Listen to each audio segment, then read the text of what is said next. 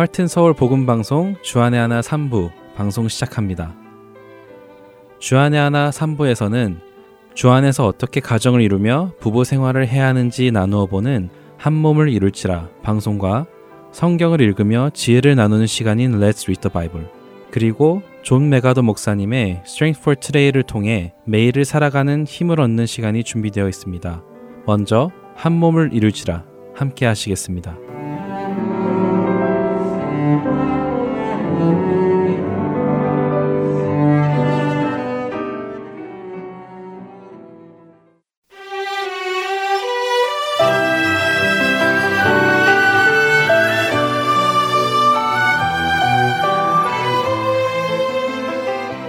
여러분 안녕하세요. 한 몸을 이룰지라 진행의 권선영입니다. 안녕하세요. 박상준입니다.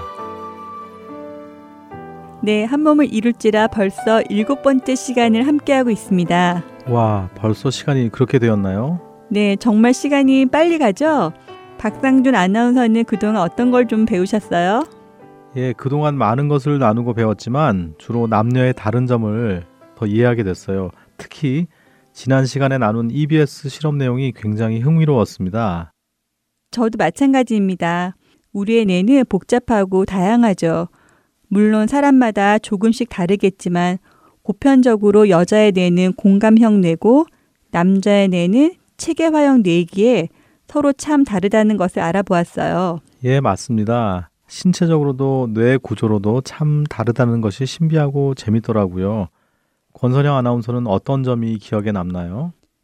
저는 하나님의 창조 질서를 나누면서 그 질서가 무너지면서 남편과 아내의 역할, 특히 아내가 어떻게 남편을 섬겨야 하는지, 하나님께서는 아내를 왜 지으셨는지 하는 부분을 나누면서 제 자신을 많이 돌아봤던 것 같아요. 네, 저도 돕는 배필, 에제르 함께 마주보며 드는 것 등 아내를 어떻게 대해야 하며 어떻게 사랑해 주어야 하는지 새로 깨닫게 되었습니다. 네, 특히 남편을 영적 리더로 나의 머리로 인정하고 남편의 의견을 존중하며 따라가는 것이 아내의 역할이라는 것이 마음에 많이 다가왔습니다. 그리고 그것이 곧 지혜라는 생각도 들고요. 물론 여전히 실패하기도 합니다. 여전히 제 생각이 옳은 것 같고 제가 일일이 다 뒤치다거리를 해줘야 할 것 같은 손이 많이 가는 남편의 모습을 볼 때도 있거든요. 네, 다시 한번 말씀드리지만 이 방송은 갈등을 부추기는 것이 아닙니다. 부부 갈등을 회복하여서 주 안에서 온전한 부부의 모습으로 성숙되기 위해 도움을 드리는 방송이죠. 공격은 삼가해 주세요. 저의 실패담을 말씀드리는 거죠. 공격하는 것은 아닙니다. 저희가 부부 갈등의 많은 부분을 다룰 수는 없지만 가장 기본적인 것부터 조금씩 지혜를 나누면서 부부 관계가 회복되기를 바라는 마음으로 오늘도 방송을 시작해 보겠습니다. 네, 지혜를 나눈다라는 좋은 이야기를 하셨는데요.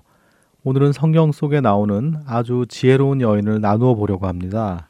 성경 속에 나오는 지혜로운 여인이요? 음, 지혜로운 여인이라고 생각하면 왠지 행동 거지가 얌전하고 말을 조심스럽게 하는 그런 느낌이 드는데요. 예, 그렇죠. 혹시 생각나는 여인이 있으신가요? 어, 여리고성에서 정탐꾼들을 숨겨줬던 라합이나 루키의 주인공 모함 여인 루시 생각이 나는데요. 아, 정말 그 여인들도 지혜롭게 행동한 여인들이죠. 언젠가 시간이 되면 함께 나누어도 좋을 것 같습니다. 그럼 오늘 나눌 여인은 그들이 아니군요. 그럼 오늘 나눌 그 지혜로운 여인은 누구신가요? 네, 사무엘상 25장에 등장하는 아비가일이라는 여인입니다. 아비가일요? 네, 먼저 아비가일에 대한 이야기를 성경에서 읽어보고 이야기를 나눌까요? 사무엘상 25장 1절부터 3절까지 좀 읽어주세요. 그러겠습니다. 사무엘상 25장 1절에서 3절입니다. 사무엘이 죽음에 온 이스라엘 무리가 모여 그를 두고 슬피 울며 라마 그의 집에서 그를 장사한지라 다윗이 일어나 바람 광야로 내려가니라. 마온에 한 사람이 있는데 그의 생업이 갈멜에 있고 심이 부하여 양이 삼천 마리요 염소가 천 마리이므로 그가 갈멜에서 그의 양털을 깎고 있었으니 그 사람의 이름은 나발이요 그의 아내의 이름은 아비가일이라. 그 여자는 총명하고 용모가 아름다우나 남자는 완고하고 행실이 악하며 그는 갈렙 족속이었더라. 아비가일이라는 여인이 나발이라는 사람의 아내군요. 나발은 상당한 부자네요. 그런데 이 말씀 구절만 보았을 때는 어떤 부분이 지혜로운지 알 수는 없는데요. 예, 양이 3천 마리, 염소가 1천 마리니까 꽤 재산이 많은 사람이겠죠. 자, 지금부터 천천히 좀 살펴보겠습니다. 우선 이름 먼저 살펴보겠습니다. 그녀의 남편 나발은 바보 내지는 어리석은이라는 뜻입니다. 아, 정말요? 아니, 그런데 어떤 부모가 자기 아들 이름을 바보라고 지었을까요? 네, 그렇죠. 그래서 학자들은 나발이 그의 별명이었을 것이다라고 하기도 합니다. 어쨌든 그는 나발, 즉 어리석음이라고 불렸고 이름처럼 그는 완고하고 행실이 악한 사람이었죠. 그런 반면 그의 아내는 매우 총명하고 지혜로운 아내였다고 하시네요. 네, 특히 다윗이 나발이 양을 치는 지역에 잠시 머무르게 되면서 발생되는 한 사건 속에서 그녀의 지혜가 빛을 발하게 되는데요. 어떤 사건인지 궁금해지는데요. 네, 사울 왕을 피해 다니는 다윗은 자신의 부하들과 함께 광야에 머무르는데요. 그때 그곳에 있던 나발의 양떼와 나발의 목자들을 지켜주며 시간을 보내게 됩니다. 물론 나발이 부탁을 한 일은 아닙니다. 다윗이 같은 유대 사람의 목자들이 그렇게 광야에서 양을 치니까 스스로 보호를 해준 것이죠. 그런데 어느 날 나발의 집에서 양털을 깎는다는 소문이 들렸습니다. 당시에 양털을 깎는다는 것은 잔치와 같은 일이었는데요. 양털을 깎아서 가져다 팔면 큰 돈이 벌리니까 그렇죠. 우리나라도 예전에 시골에서 잔치를 열면 지나가는 사람들도 다 와서 같이 얻어먹고 그랬잖아요. 그래서 다윗이 자신이 지켜준 것도 있고 해서 나발에게 사람을 보내서 식량을 좀 요청합니다. 그런데 나발의 반응이 어땠을까요? 사무엘상 25장 10절과 11절을 좀 읽어 주세요. 네. 나발이 다윗의 사환들에게 대답하여 이르되 다윗은 누구며 이세 아들은 누구냐 요즘에 각기 주인에게서 억지로 떠나는 종이 많도다 내가 어찌 내 떡과 물과 내 양털 깎는 자를 위하여 잡은 고기를 가져다가 어디서 왔는지도 알지 못하는 자들에게 주겠느냐 한지라 저런 나발이라는 사람이 다윗을 잘 모르나 봐요. 다윗이 누구냐 하고 묻네요. 언뜻 그럴 수도 있을 것 같지만요. 사실은 그렇지 않은 것 같습니다. 먼저는 다윗이 자신의 부하들을 보낼 때에 자신의 이름으로 가서 인사를 하라고 합니다. 그 말은 나발이 다윗을 알고 있다는 것이죠. 더 나아가 나발은 다윗이 누구냐 하고 말하면서 요즘 각기 주인에게서 억지로 떠나는 종이 많도다라고 말을 하죠. 이것은 나발이 다윗이 누구인지 정확히 알고 있다는 말입니다. 다윗이 사울왕을 피해 도망 다니고 있음을 알기에 이렇게 주인에게서 억지로 떠나는 종이 많다며 비아냥거리는 것이죠. 그렇군요. 그럼 이건 보통 문제가 아닌데요. 나발이 다윗이 누군지 알면서도 이렇게 그를 조롱하며 그의 요청을 거부하니 말이에요. 다윗이 화가 정말 많이 났을 것 같아요. 예, 맞습니다. 그래서 이 소식을 들은 다윗은 화가 나서는 칼을 차고는 자신의 부하 400명을 데리고 나발과 나발의 식구들을 치러 갑니다. 그런데 이때 마침 나발의 하인 중에 한 명이 자신이 보기에도 주인 나발이 잘못한 것 같으니까 급히 나발의 아내인 아비가일을 찾아가서는 사정을 말해줍니다. 자신들이 양을 지키는 동안 다윗이 그의 부하들을 데리고 자신들을 보호해주고 잘 대해주어서 자신들이 양을 잘 칠 수 있었는데 그런 다윗의 부하들을 주인 나발이 모욕하여 보냈다고 이야기를 하죠. 이 하인은 다윗이 나발을 치러 올 것이라는 것을 알고 있었던 것 같습니다. 그런데 그런 말을 나발한테 해봐야 듣지도 않을 사람이니까 아비가일에게 빨리 무슨 조치를 취하라고 이야기를 한 것이죠. 그 이야기를 들은 아비가일이 정말 깜짝 놀랐겠어요. 예, 놀랐죠. 그래서 아비가일은 급히 음식을 준비하기 시작합니다. 떡 200덩이와 포도주 두 가죽 부대를 준비하고 양 다섯 마리를 잡아서 요리를 하고 곡식을 볶아서 두 마리나 준비하고 건포도 백송이 무화과 200뭉치를 준비하죠. 양이 상당하네요. 정말 마음 급하게 준비했겠어요. 다윗이 들이닥치기 전에 해야 하니까요. 예, 그랬겠죠. 그녀는 부랴부랴 이 많은 음식을 준비해서는 나귀들에게 싣고 다윗을 만나러 출발합니다. 이후의 이야기가 어떻게 되는지 성경을 함께 읽어볼까요? 사무엘상 25장 20절부터 35절까지 읽어보겠습니다. 제가 먼저 읽겠습니다.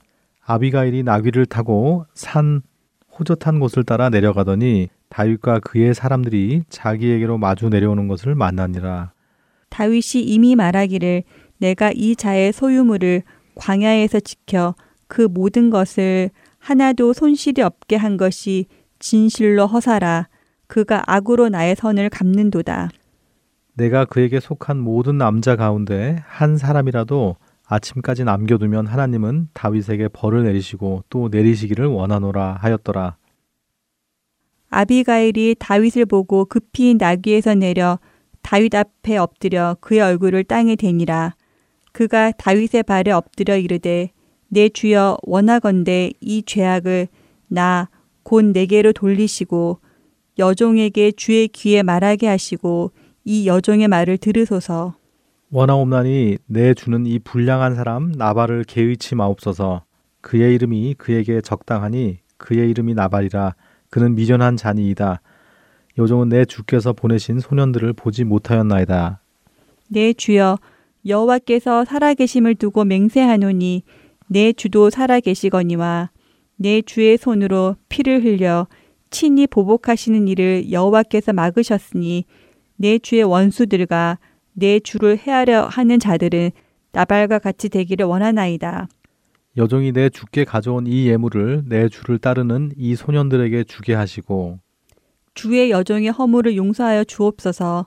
여호와께서 반드시 내 주를 위하여 든든한 집을 세우시리니 이는 내 주께서 여호와의 싸움을 싸우시미요 내 주의 일생에 내 주에게서 악한 일을 찾을 수 없음이니이다.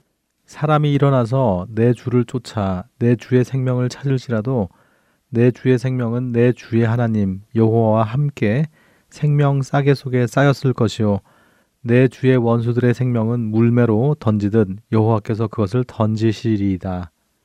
여호와께서 내 주에 대하여 하신 말씀대로 모든 선을 다 내 주에게 행하사 내 주를 이스라엘의 지도자로 세우실 때에 내 주께서 무죄한 피를 흘리셨다든지 내 주께서 친히 보복하셨다든지 하므로 말미암아 슬퍼하실 것도 없고 내 주의 마음에 걸리는 것도 없으시리니 다만 여호와께서 내 주를 후대하실 때에 원하건대 내 주의 여종을 생각하소서 하니라.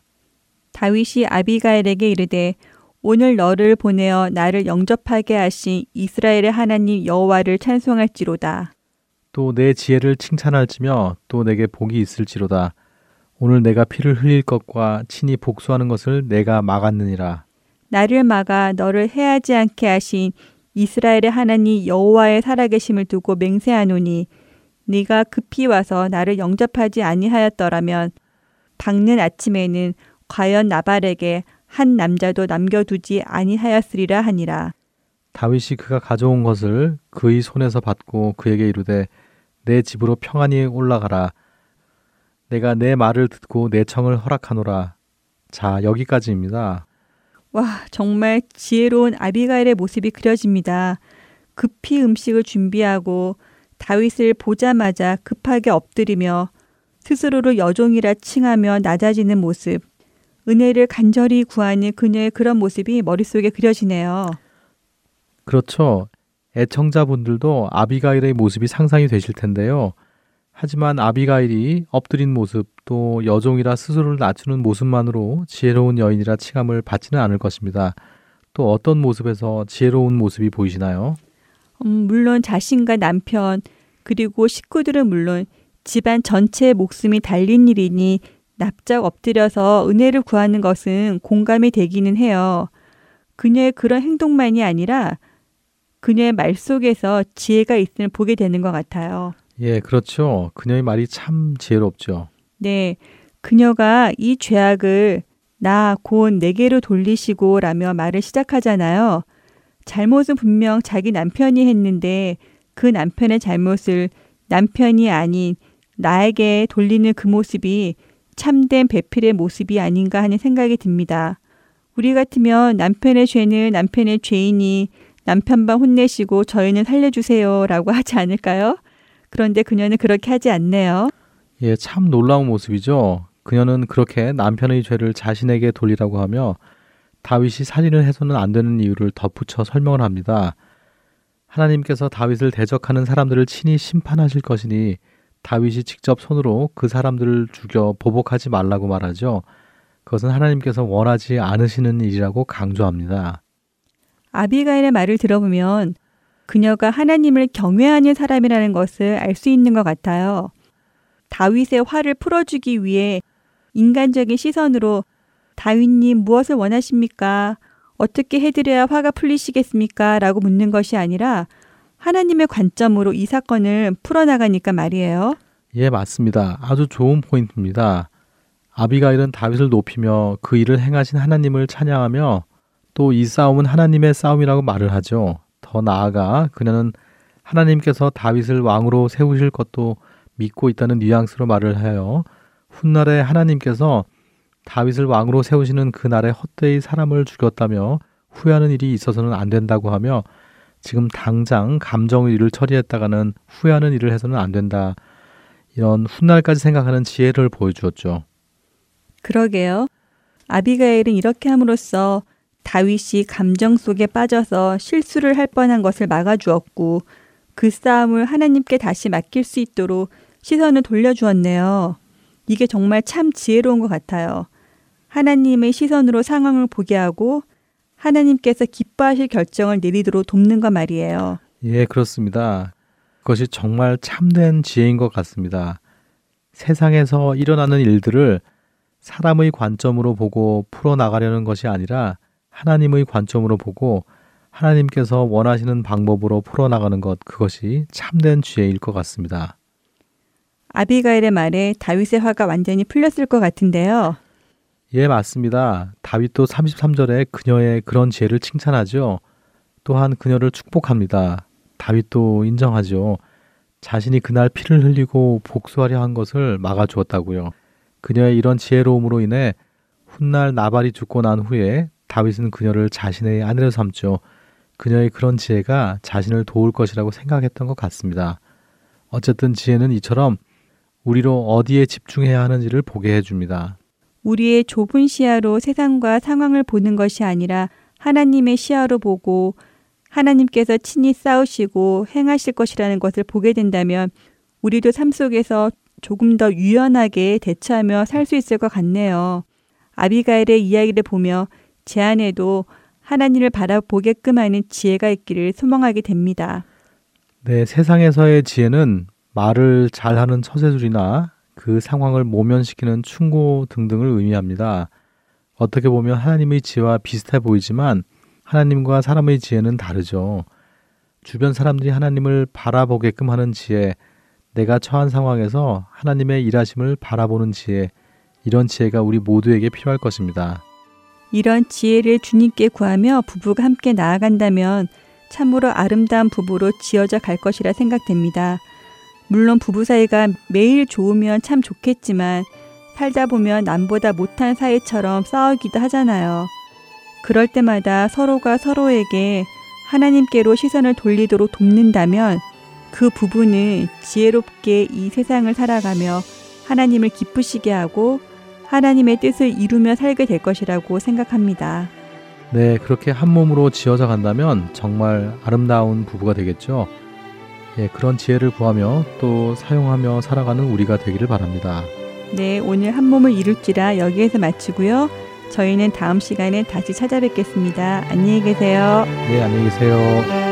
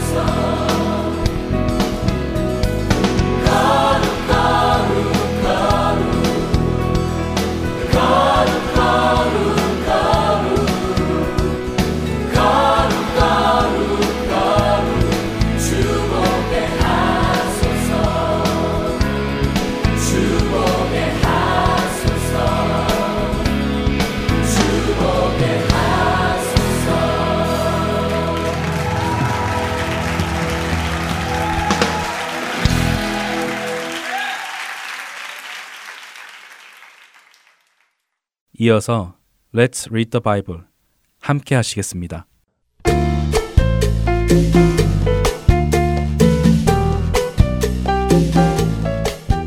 애청자 여러분 안녕하세요. Let's Read the Bible 진행의 서일교입니다. 성경은 음행에 관한 많은 경고를 우리에게 해주십니다. 특별히 잠언은 더 자주 음행에 관해 경고하고 계시죠. 그런데 이 음행에 관한 경고는 대부분 남성들을 향해 말씀하고 계십니다.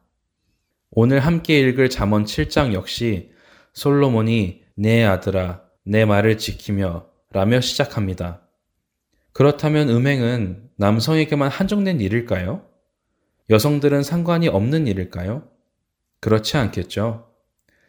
성경이 음행에 관해 말씀하실 때에 물론 그 말씀은 첫째로는 육체적인 음행에 관해 하시는 말씀이지만 더 나아가서는 우리 영혼의 음행까지 포함하고 계십니다.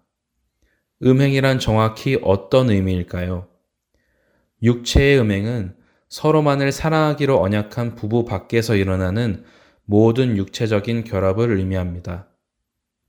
그렇다면 영혼의 음행은 무엇을 의미할까요? 영혼의 음행은 우리가 하나님 외에 다른 것을 사랑하는 것을 의미하지요.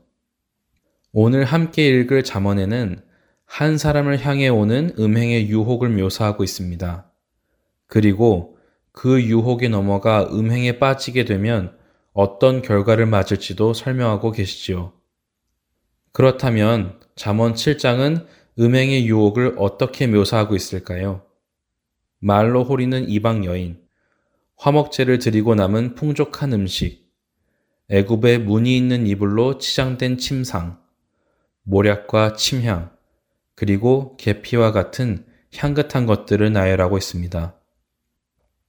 그러니까 우리를 음행에 빠뜨리게 하려는 유혹은 듣기에 좋고 먹음직하고 부드럽고 달콤하게 다가오는 것이죠.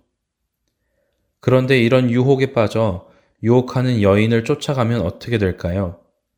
잠언 7장 22절은 그런 유혹에 빠져 여인을 따라가는 자는 소가 도수장으로 가는 것과 같고 미련한 자가 벌을 받으려고 쇠사슬에 매이러 가는 것과 같다고 하십니다.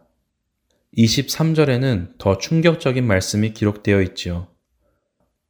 화살이 그의 간을 뚫게 될 것이며 마치 생명을 잃어버릴 줄을 모르고 그물로 들어가는 새와 같다고 말씀하십니다. 우리를 멸망으로 이끄는 유혹은 보기에도 좋고 듣기에도 좋고 부드럽고 달콤하게 다가옵니다. 우리는 그러한 유혹이 나를 어디로 끌고 갈 것인지 확인해야 합니다. 내가 지금 하려는 그것, 그것이 나로 하나님과 더 친밀한 관계로 인도할 것인지 아니면 하나님으로부터 더 멀어지게 할 것인지, 나와 배우자를 더 가깝게 할 것인지, 멀어지게 할 것인지 생각해보고 결정하는 것이 지혜 있는 사람의 모습입니다. 그 결과를 생각하지 않고 단지 눈에 보이는 것이 좋아 보여서 귀에 들리는 그 소리가 부드러워서 지금 내 기분을 좋게 해주어서 쫓아간다면 그 결정은 우리로 후회하게 만들 것입니다. 지혜로운 선택을 하며 살아가는 우리가 되기를 바랍니다. Let's read the Bible. 잠언 7장 1절에서 27절까지의 말씀을 읽겠습니다. 내 아들아, 내 말을 지키며 내 계명을 간직하라. 내 계명을 지켜 살며 내 법을 내 눈동자처럼 지키라. 이것을 내 손가락에 매며 이것을 내 마음판에 새기라. 지혜에게 너는 내 누이라 하며 명철에게는 너는 내 친족이라 하라. 그리하면 이것이 너를 지켜서 음녀에게 말로 호리는 이방 여인에게 빠지지 않게 하리라. 내가 내 집 들창으로 살창으로 내다보다가 어리석은 자 중에 젊은이 가운데에 한 지혜 없는 자를 보았노라. 그가 거리를 지나 음녀의 골목 모퉁이로 가까이 하여 그의 집 쪽으로 가는데 저물 때, 황혼 때, 깊은 밤 흑암 중에라. 그때에 기생의 옷을 입은 간교한 여인이 그를 맞으니 이 여인은 떠들며 완악하며 그의 발이 집에 머물지 아니하여 어떤 때에는 거리, 어떤 때에는 광장 또 모퉁이마다 서서 사람을 기다리는 자라. 그 여인이 그를 붙잡고 그에게 입맞추며 부끄러움을 모르는 얼굴로 그에게 말하되 내가 화목제를 드려 서원한 것을 오늘 갚았노라. 이러므로 내가 너를 맞으려고 나와 내 얼굴을 찾다가 너를 만났도다. 내 침상에는 요와 애굽의 문이 있는 이불을 폈고 모략과 침향과 계피를 뿌렸노라. 오라, 우리가 아침까지 흡족하게 서로 사랑하며 사랑함으로 희락하자. 남편은 집을 떠나 먼 길을 갔는데 은 주머니를 가졌은즉 보름날에나 집에 돌아오리라 하여 여러 가지 고운 말로 유혹하며 입술에 호리는 말로 깨물어 젊은이가 곧 그를 따랐으니 소가 도수장으로 가는 것 같고 미련한 자가 벌을 받으려고 쇠사슬에 매이러 가는 것과 같도다. 필경은 화살이 그 간을 뚫게 되리라. 새가 빨리 그물로 들어가되 그의 생명을 잃어버릴 줄을 알지 못함과 같으니라. 이제 아들들아, 내 말을 듣고 내 입의 말에 주의하라. 내 마음이 음녀의 길로 치우치지 말며 그 길에 미혹되지 말지어다. 대저 그가 많은 사람을 상하여 엎드러지게 하였나니 그에게 죽은 자가 허다하니라. 그의 집은 수월의 길이라 사망의 방으로 내려가느니라. Let's read the Bible. 잠언 7장 1절부터 27절까지의 말씀을 읽었습니다.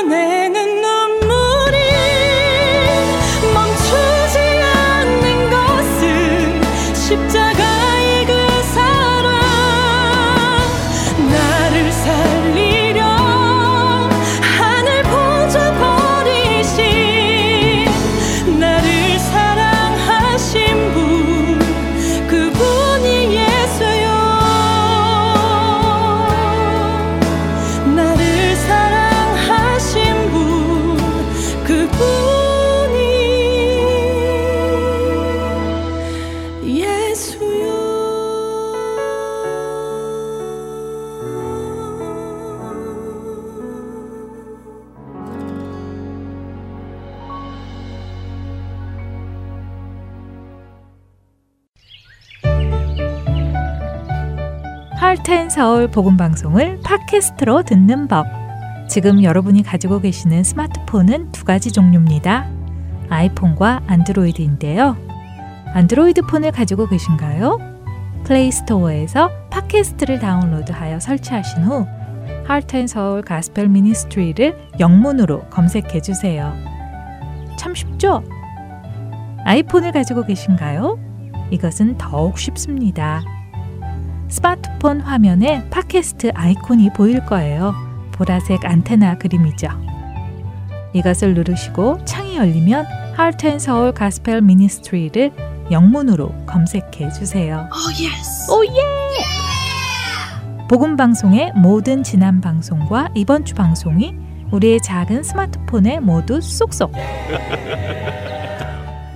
언제 어느 때나 어느 곳에서나 여러분과 함께하는 하트 앤 서울 복음 방송입니다.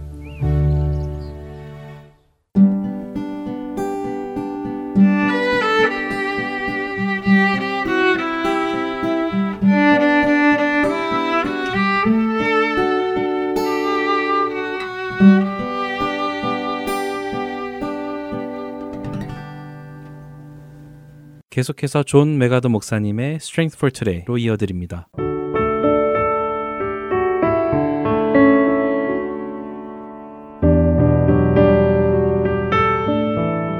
오늘 Strength for Today의 제목은 지혜의 동기입니다. 애청자 여러분 안녕하세요. 존 맥아더 목사님의 Strength for Today 진행의 최소영입니다. 여러분들은 하나님의 뜻이 무엇인지 이해하며 매일의 삶에서 어떻게 행할지 자세히 주의하고 계신가요? 사탄의 방해와 세상의 죄 가운데 넘어지지 않고 지혜 있는 자같이 살고 계신지요?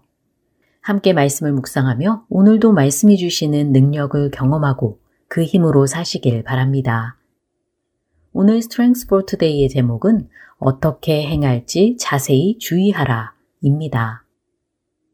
그런즉 너희가 어떻게 행할지를 자세히 주의하여 지혜 없는 자같이 하지 말고 오직 지혜 있는 자같이 하여. 에베소서 5장 15절 말씀. 지혜롭게 행하는 것. 지혜 가운데 행하는 것은 바른 방향으로 가는 것을 의미합니다. 에베소서 5장 15절에서는 어떻게 행할지 자세히 주의하라고 말씀하시는데 여기서 자세히 주의한다는 것이 어떤 의미인지 한 가지 예를 들어 설명해 보겠습니다. 때때로 군인들은 적군 지역의 쥐레밭에서 쥐레를 제거하는 아주 고된 일을 하기도 합니다. 이것은 굉장히 위험하고 힘든 과정의 일이지요. 군인들은 땅에 지뢰가 있는 부분들을 표시해 놓고 또 지뢰를 없애서 클리어하게 된 부분들도 따로 표시해 놓아야 합니다. 그리고 무엇보다 자신이 걷고 있는 곳이 어디에 해당하는지 굉장히 주의해야만 하지요. 이와 마찬가지로 사도 바울은 영적인 영역에 대해서도 믿는 자들에게 자세히 주의하라고 말씀하고 있습니다. 자세히 주의하다 라는 단어의 원어적 의미는 이쪽과 저쪽을 주의해서 본다 라는 뜻과 무슨 일이 일어나고 있는지에 대해 민감하게 깨어 있다 라는 뜻이지요. 우리는 아주 민감하게 깨어 있어야 합니다. 왜냐하면 우리가 걷고 있는 이 세상은 죄와 유혹이 가득한 지뢰밭과 같기 때문이지요. 그렇기에 우리는 자세히 주의하여 정확하고 분명하게 행해야만 합니다. 지혜로운 크리스찬이라면 하나님께서 설계하신 삶의 법칙과 방향에 따라서만 행하려고 할 것입니다. 지혜로운 크리스찬은 사탄이 그의 길에 심어둔 쥐레와 같은 방해물들에 걸려 넘어지지 않습니다. 또한 이 세상의 시스템이라는 장애물에 빠지지도 않을 것입니다. 그는 자세히 주의하기 때문이지요. 그럼 이제 자세히 주의하여 행한다 라고 할 때 행하다라는 단어의 의미를 살펴볼까요? 이 단어의 원어적 의미는 매일의 삶, 혹은 매일의 행동이나 패턴을 뜻합니다. 믿는 자들의 매일의 삶에서 그의 행동과 패턴에는 지혜가 반영되어야만 한다는 것이지요. 헬라인들은 지혜를 지식의 가장 중요한 파트라고 보았습니다. 그들은 실용적이거나 실천할 만한 것이 전혀 없는 그저 이론적인 지식만 만들어내는 경향이 있었지요. 그들에게 있어 지혜로운 사람이란 지식인들이나 철학자를 의미했습니다. 하지만 히브리적인 마인드로 본다면 지혜는 오직 행동이라는 관점에서 설명되는 것이지요. 크리스찬이 된다는 것은 그의 이론이나 지식만이 변하는 것이 아닙니다. 그가 어떻게 사는가, 날마다 어떻게 행동하는가의 변화가 일어나는 것이지요. 에베소서 5장 15절에서 바울이 말씀하고 있는 것은 바로 이런 뜻입니다. 이전에 너는 지혜롭지 않았다. 하지만 예수님 안에서 이제 지혜롭게 되었으니 지혜롭게 행하라.